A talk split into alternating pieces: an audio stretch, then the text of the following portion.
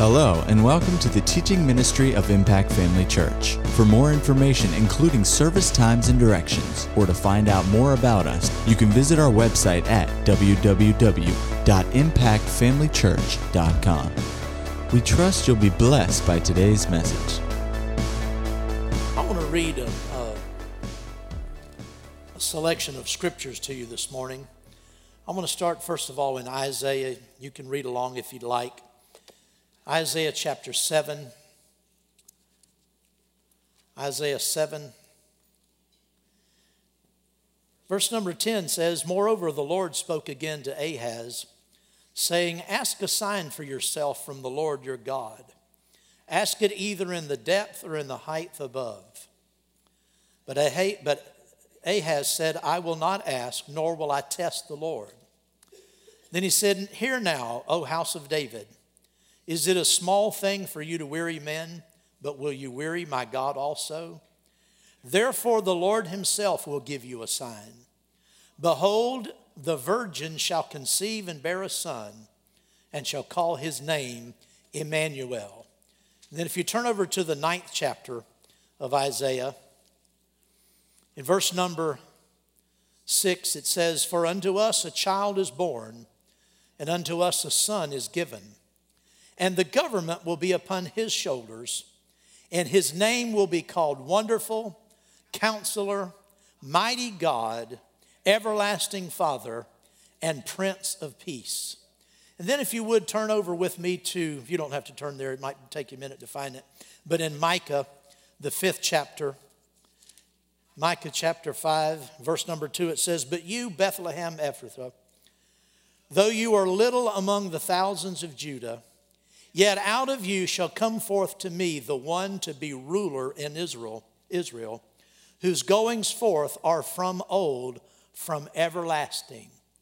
Hallelujah. These are just some of the prophecies in the Old Testament that came concerning the Lord Jesus Christ before he was born. And these prophecies were made, some of them many, many, many hundreds of years before Jesus ever came on the scene. And then, of course, we read in Luke's gospel, and you can turn over there and, re- and follow with me, the story of the birth of Jesus beginning in Luke 1, verse number 26. It says, Now in the sixth month, the angel Gabriel was sent by God to a city of Galilee named Nazareth, to a virgin betrothed to a man whose, whose name was Joseph of the house of David. The virgin's name was Mary. And having come in, the angel said to her, Rejoice, highly favored one. The Lord is with you. Blessed are you among women. But when she saw him, she was troubled at his saying and considered what manner of greeting this was. Then the angel said to her, Do not be afraid, Mary, for you have found favor with God. And behold, you will conceive in your womb and bring forth a son, and shall call his name Jesus. He will be great he will, be, he will be called the Son of the Highest, and the Lord God will give him the throne of his father David. And he will reign over the house of Jacob forever, and of his kingdom there will be no end. Then Mary said to the angel, How can this be since I do not know a man? Then the angel answered and said to her, The Holy Spirit will come upon you, and the power of the highest will overshadow you. Therefore, also that Holy One who is to be born will be called the Son of God. Now, indeed, Elizabeth, your relative, has also conceived a son in her old age. And now this is the sixth month for her who was called barren. For with God, nothing will be impossible. Then Mary said, Behold, the handmaiden of the Lord, let it be to me according to your word. And the angel departed from her. And then going over to Matthew's gospel, the first chapter, Matthew chapter 1, and we'll pick up in verse number 18. Matthew 1:18 it says now the birth of Jesus Christ was as follows after his mother Mary was betrothed to Joseph before they came together she was found with child of the Holy Spirit then Joseph her husband being a just man and not wanting to make her a public example was minded to put her away secretly.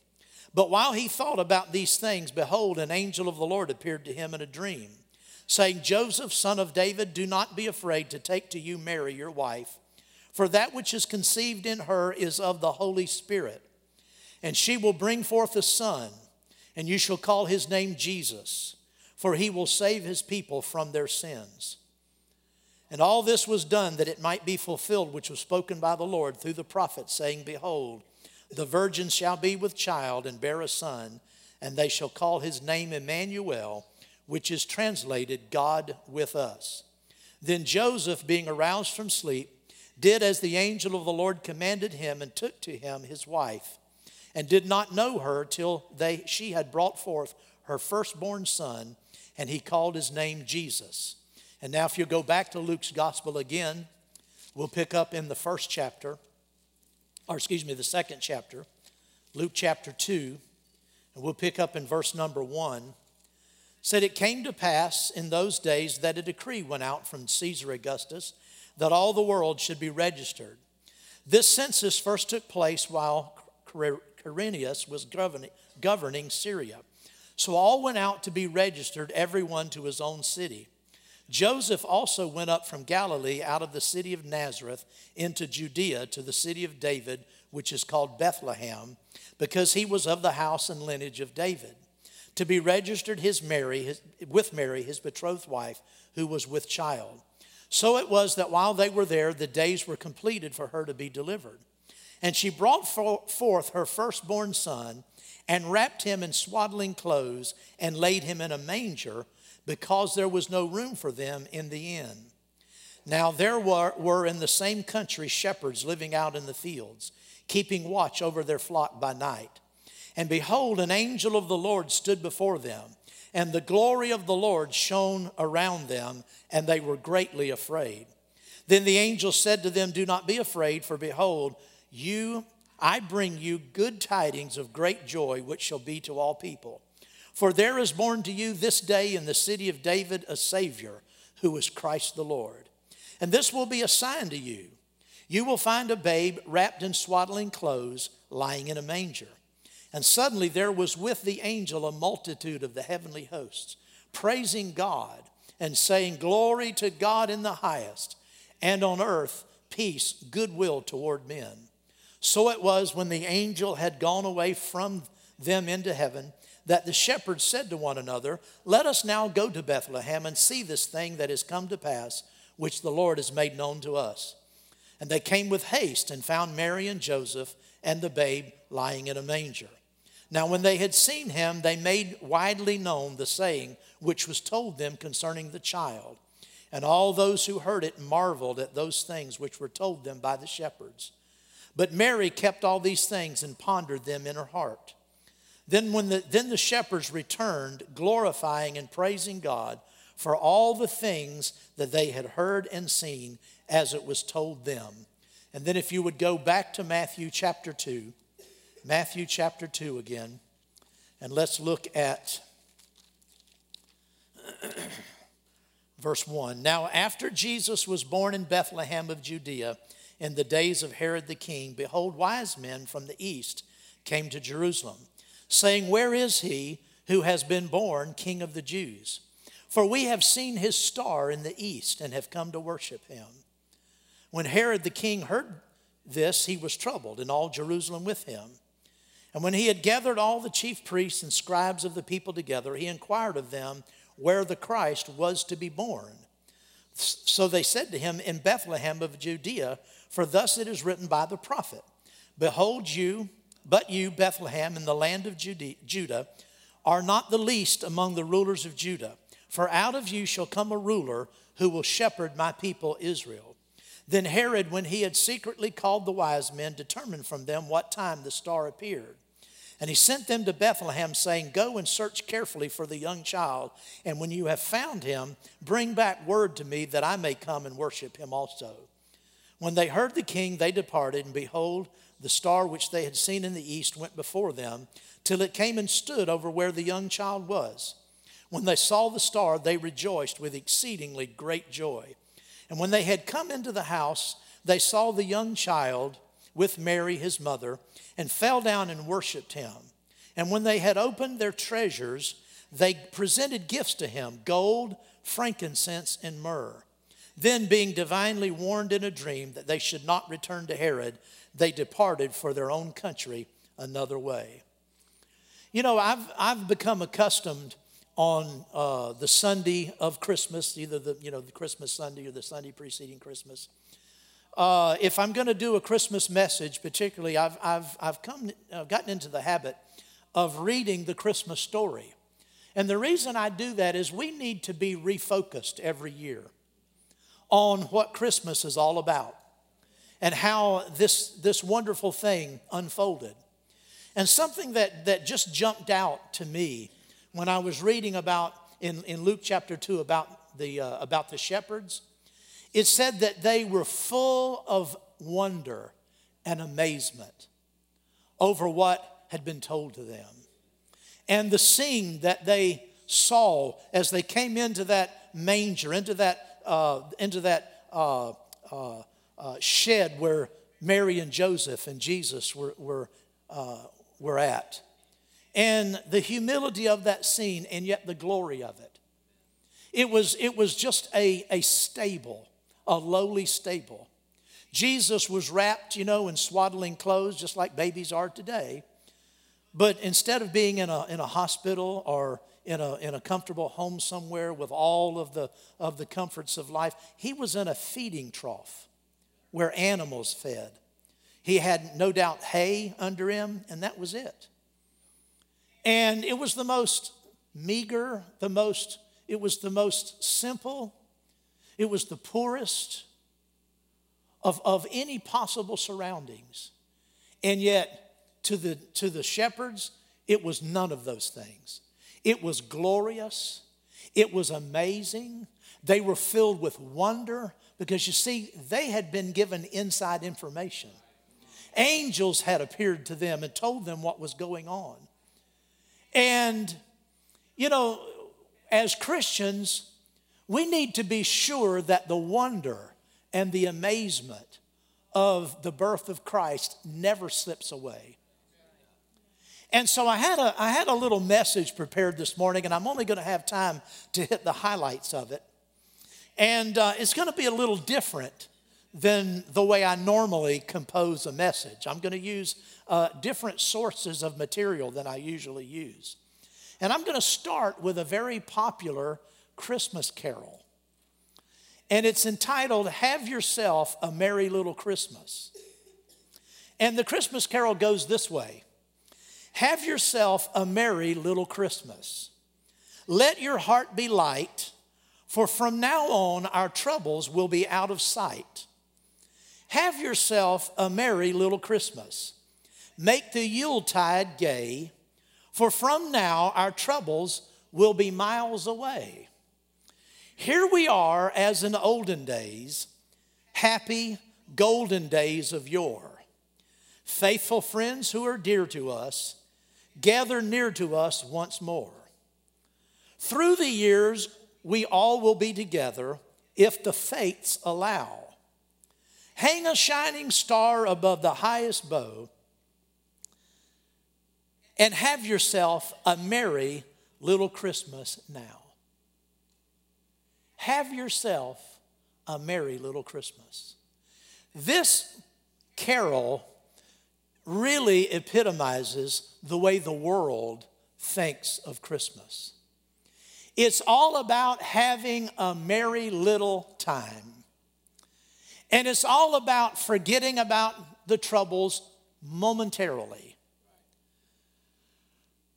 Being together once again with family and friends and being glad, but knowing that it might be the last time we can have such a gathering. Because it says, if the fates allow. And it says, hang a shining star above the highest bough. In other words, the highest uh, limb or bough of the tree, the Christmas tree, hang a shining star above the highest bough and have for yourself a merry little Christmas now because you might not get to again. The world has no idea what Christmas is really about. And yet, many of the things in this carol are, are honestly and naturally associated with Christmas. Getting together with family and friends, being merry, enjoying one another, enjoying the season. There's nothing wrong with that. But if that's all Christmas is to a Christian, uh, listen to me. If you, if you allow yourself to fall into the rhythm of the season and get caught up with the world's ideas and the, and the, the limited, narrow vision they have of Christmas, you will be robbed next Tuesday morning, this coming Tuesday. You know, there are a lot of people that bemoan and bewail the, uh, the superficiality of Christmas, the materialism of Christmas. We all talk about how busy we are. Oh boy, I can't believe it's Christmas. I have so much to do, so many places to go. It can wear on you. But as Christians, we have the, the opportunity to, at least personally in our own lives, to reclaim the wonder and majesty of Christmas. And if we don't do it for ourselves, it won't happen. Amen. And as I was thinking about this, I was I'm not claiming not claiming complete originality here. But a good friend of mine just put uh, something up on social me- media and posted something ab- about what I'm talking about, and I got some of these ideas uh, uh, from him. And instead of having a merry little Christmas, we need to have a very meaningful Christmas. Have yourself a very meaningful Christmas. Now it doesn't quite follow the meter of the song, maybe perfectly. It might not, it might not be real singable, but it's important for us to, to go back and, and sing sometimes some of the things that we've sung before. Now, the reason we don't sing a lot of Christmas carols here on, on the Sunday before Christmas is because they're so traditional. We found out through the years if we came in here this morning and we sang all of the traditional carols, you know, they were written, many of them, hundreds of years ago. And they don't sound like the things we sing. They're, they're, uh, they're just different, a different style. The words are written, you know, they're, they're very old and, and poetic and, and uh, uh, kind of old school, old style, very old style. And what we found out between Steve and I, you know, we've discussed this many times. If we come in here on Sunday morning and just sing Christmas carols, it sort of kills the service. I mean, for a worship service. We're accustomed to coming in and rejoicing in Christ Jesus and, and, and entering in and having the presence of God fill us like He did today. And, and there's something about singing those carols that just, everybody gets like this. You know, use the pictures of the carolers, you know, their mouths, you know, perfect, oval, you know. And, and uh, it sort of ruins things. But yet, this writer got me to looking at some of these Christmas carols. Now, most of us grew up in denominational churches singing these Christian Christmas hymns. How many of you did? Raise your hand. A lot of us. And if you're like me, you started in church that way. I heard these Christmas carols from as early as, as I can remember. And I had no idea what they were talking about the words really didn't make a lot of sense because, again, they didn't sound like the way people talked. And so we just sang them, and the only, the only reason you learned them was because you learned them by rote, simply because you sang them so many times. But most of the time, we didn't give a lot of thought to what was in the words of these Christian hymns. But uh, singing, singing these, these hymns were designed to do more than cause a flush of emotion about simpler, happy times around the, around the tree. Part of this comes from our first remembrance of Christmas is when we were children. Isn't that right? That's, that's the first, that's what all of us remember about Christmas. We remember Christmas morning, we remember getting presents, and you know the sparkle that was in the house from the lights and and uh, everything about the about the season. It Christmas today, everybody seems to want to somehow reach back and, and lay hold of those emotions again, lay hold of that feeling again, that sense of, of being, you know, with family and just everything being perfect. Just peaceful and with family. But these hymns were designed to do way more than create an emotional uh, something in our lives. So I took the liberty to take, I think I've got four hymns, maybe, maybe three, we'll see. One, I think I have four hymns. And I don't have a lot of time this morning, but I just want to go over some of the words of some of these hymns. Uh, oh, Holy Night. Now, before we can really esteem the value of the good news, uh, we need to understand just how bad the bad news was. When uh, the angels appeared to the shepherds on the hillside, remember it says the shepherds went back and they told everybody about what they heard, and everybody they, that heard it was also filled with amazement and wonder. It's because Jesus didn't come just in in a time when things were sort of bad. Jesus came onto the scene in a time in which the world was in darkness. In fact, John, the writer of the, of, of, the, of the gospel that bears his name, the Apostle John, he said, If you don't believe in him, you're condemned already. The world was living in a state and existed in a state of condemnation when Jesus came.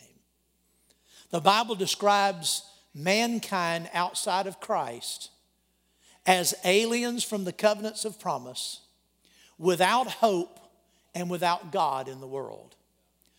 The Apostle Paul spoke about himself prior to Christ. He said, I was a slave sold out to sin. Jesus came into the world in a time of darkness. Men, the Bible says that, that men were living in darkness.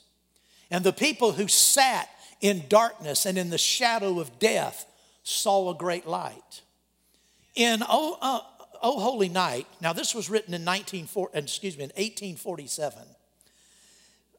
It, the words uh, in that, in that hymn go this way Long lay the world in sin and error pining, till he appeared and the soul felt its worth. Now, that was written in 1847.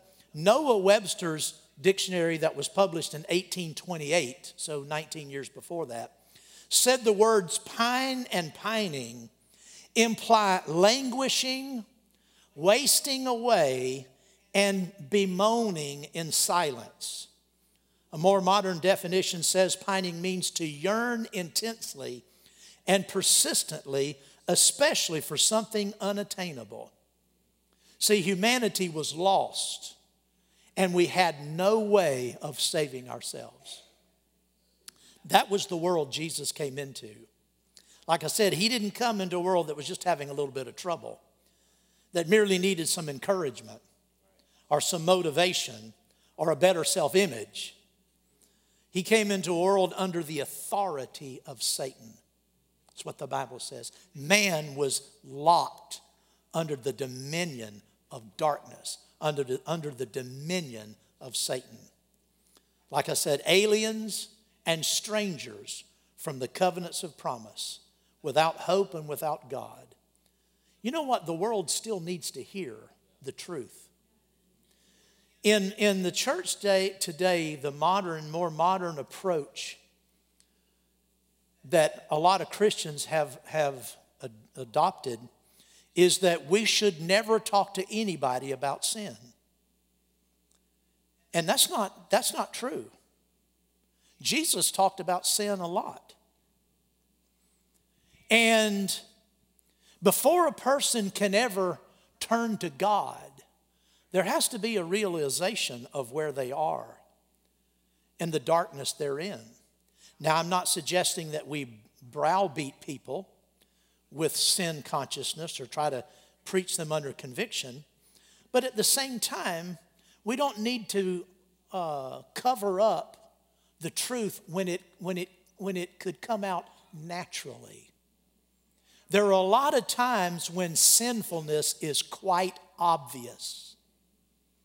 And a person's sinful condition and their broken condition is quite obvious. It begs to be pointed out. There are times it needs to be pointed out. Parents of children, when you, when you have Christmas morning and the children are all gathered around, grandchildren, you know, it's appropriate to take a few minutes and tell your children what this is really about. But go a little bit deeper than, well, it's, it's about how God loves us and how He gave Jesus. Go a little bit deeper than that. Your children can handle it.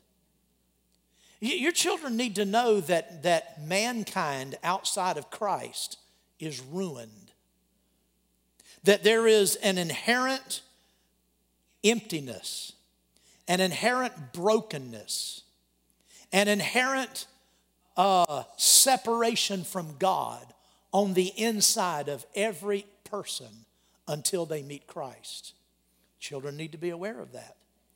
In, in, in fact, once your child reaches the age of accountability, it will resonate with them. They'll know exactly what you're talking about. They might not have lived long enough to be to be to live lived a life you know, of gross sinfulness and, and all of these things, but they know that emptiness on the inside. They know that inherent spirit of disobedience and rebellion that resides in their heart. And so every Christmas, you should remind your children, and it'll be an, and it'll be an education for the little ones as they, as they become old enough to understand that Jesus came into the world because man was broken and lost, and there was no way to God. There was, there was no way to fix it. All of the religions in the world try to fix it, but it can't be fixed without the Savior. He's the only one who provided the fix, the cure. It's only in Christ Jesus. It is not in religion. It's not even in Christianity if it's just another religion. I know my, my oldest son, Steve, he travels a lot in his work and he goes to India every now and then.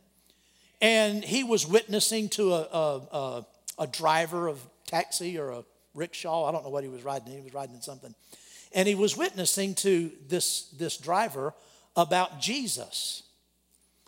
And this, and this Hindu driver said, Oh, yes, yes, Jesus, he's one of the great gods.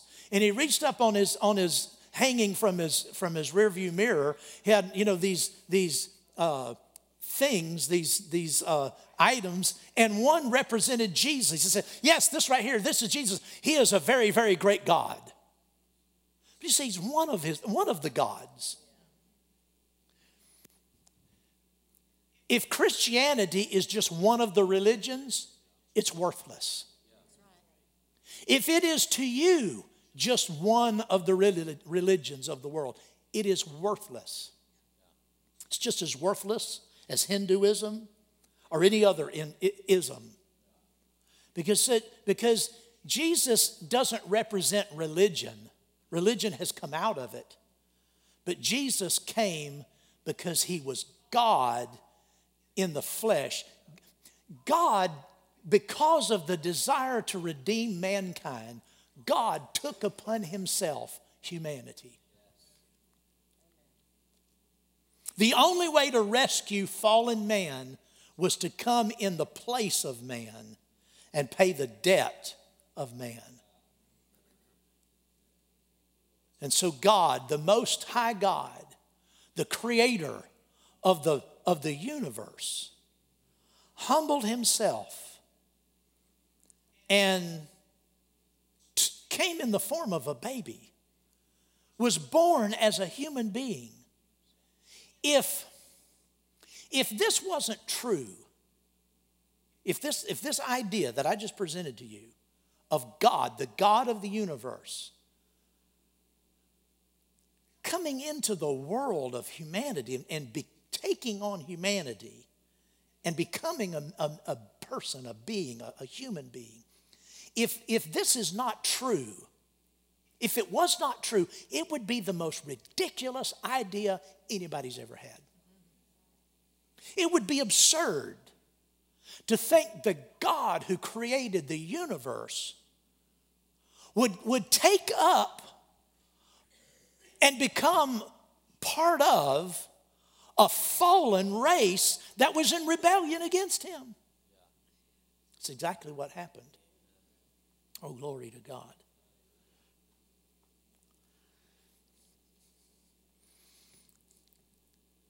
That other line I read, first, the first line said, Long lay the world in sin and error pining till he appeared, and the soul felt its worth.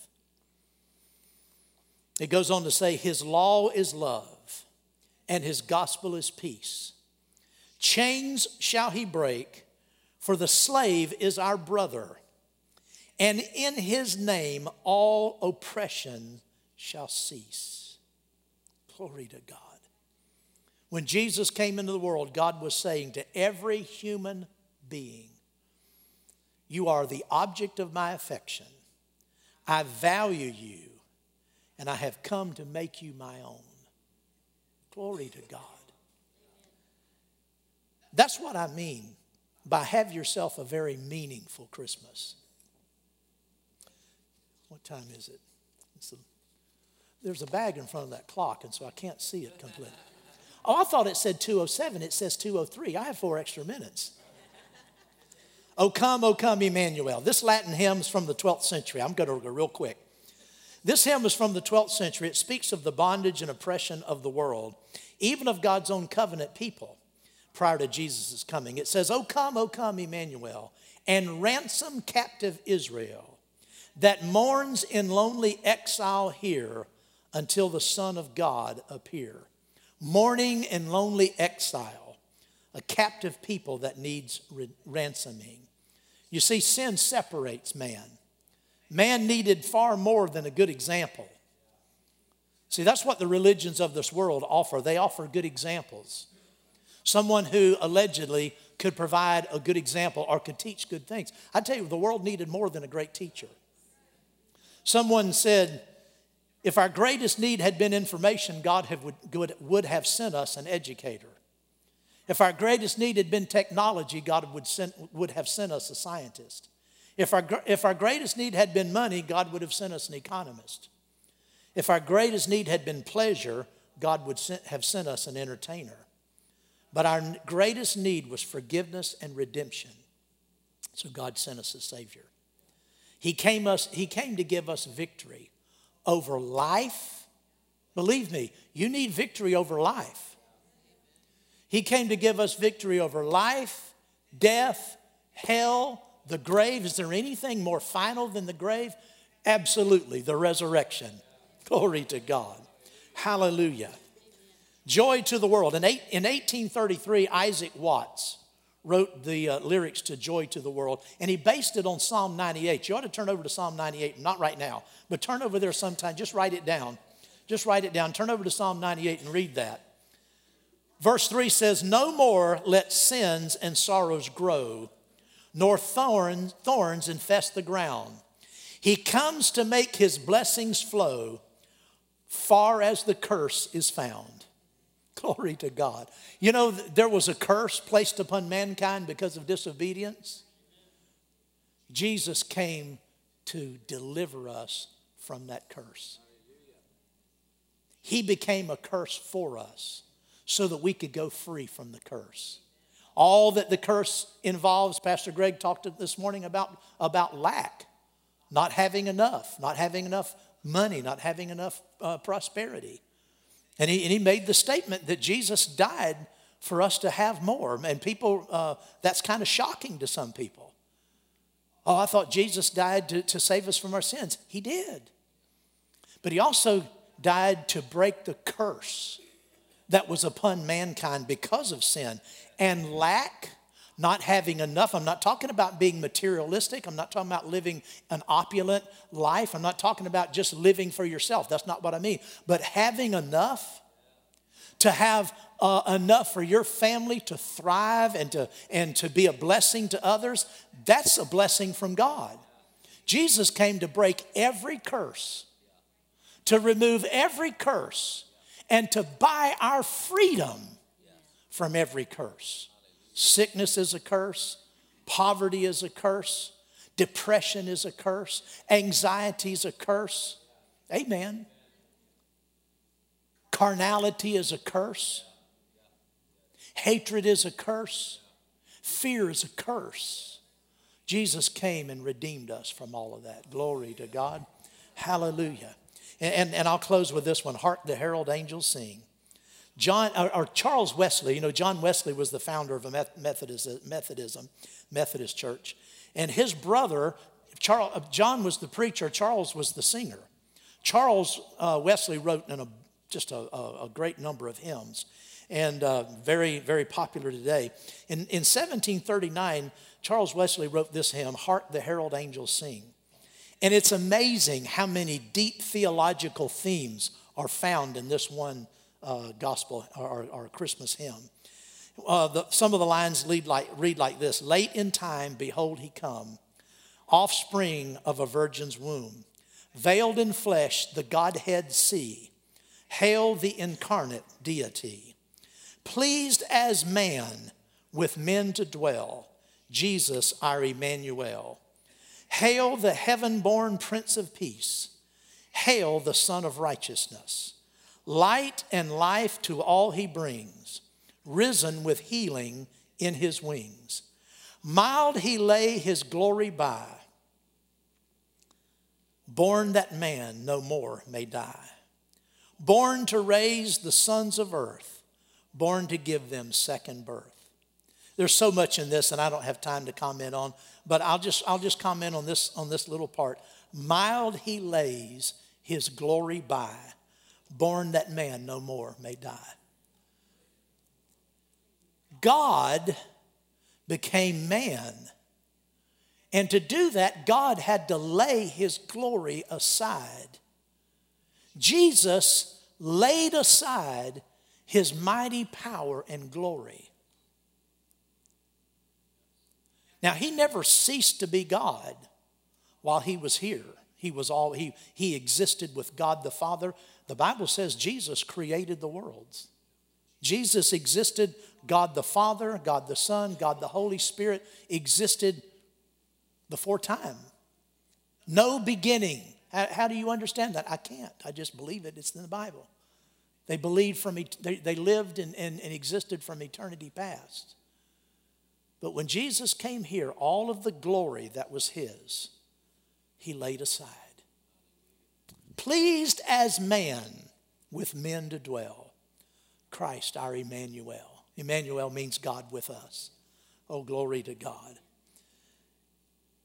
In the same hymn, in the first verse, there's one line that really sums up the gospel message. And it's that simple phrase God and sinners reconciled. Oh, thank God. You know, this might have been maybe a difficult year for you, it might have been a great year. But I, I really want all of us as believers this Christmas to have a very meaningful Christmas. Don't let Christmas slip by. Don't let the hurried rush, all of the pressure, all of the expectations, don't let it slip by without taking account of what it's really about. We've been redeemed. We belong to Him. Satan's tyranny no longer reigns over us. Oh, glory to God. We no longer sit in the shadow of death. It's because of Christ.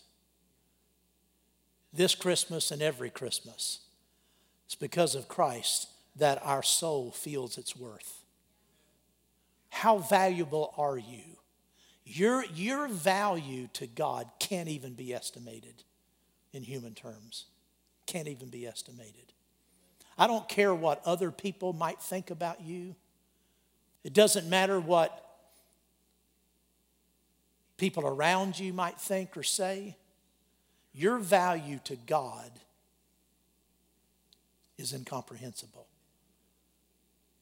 That God would lay aside all of his glory and come here in the, in the simplest, most vulnerable form of humanity an infant.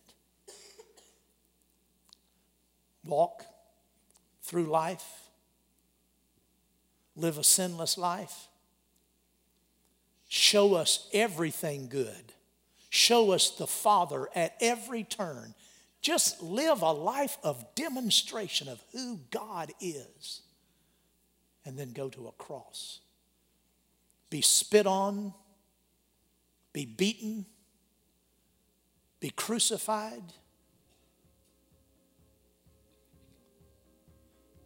and to say, Father, forgive them, for they know not what they do. Oh, glory to God. That's what Christmas brought us. Brought us Jesus. It brought us his life. It brought us his death. It brought us his resurrection. And it reminds us that he's coming again.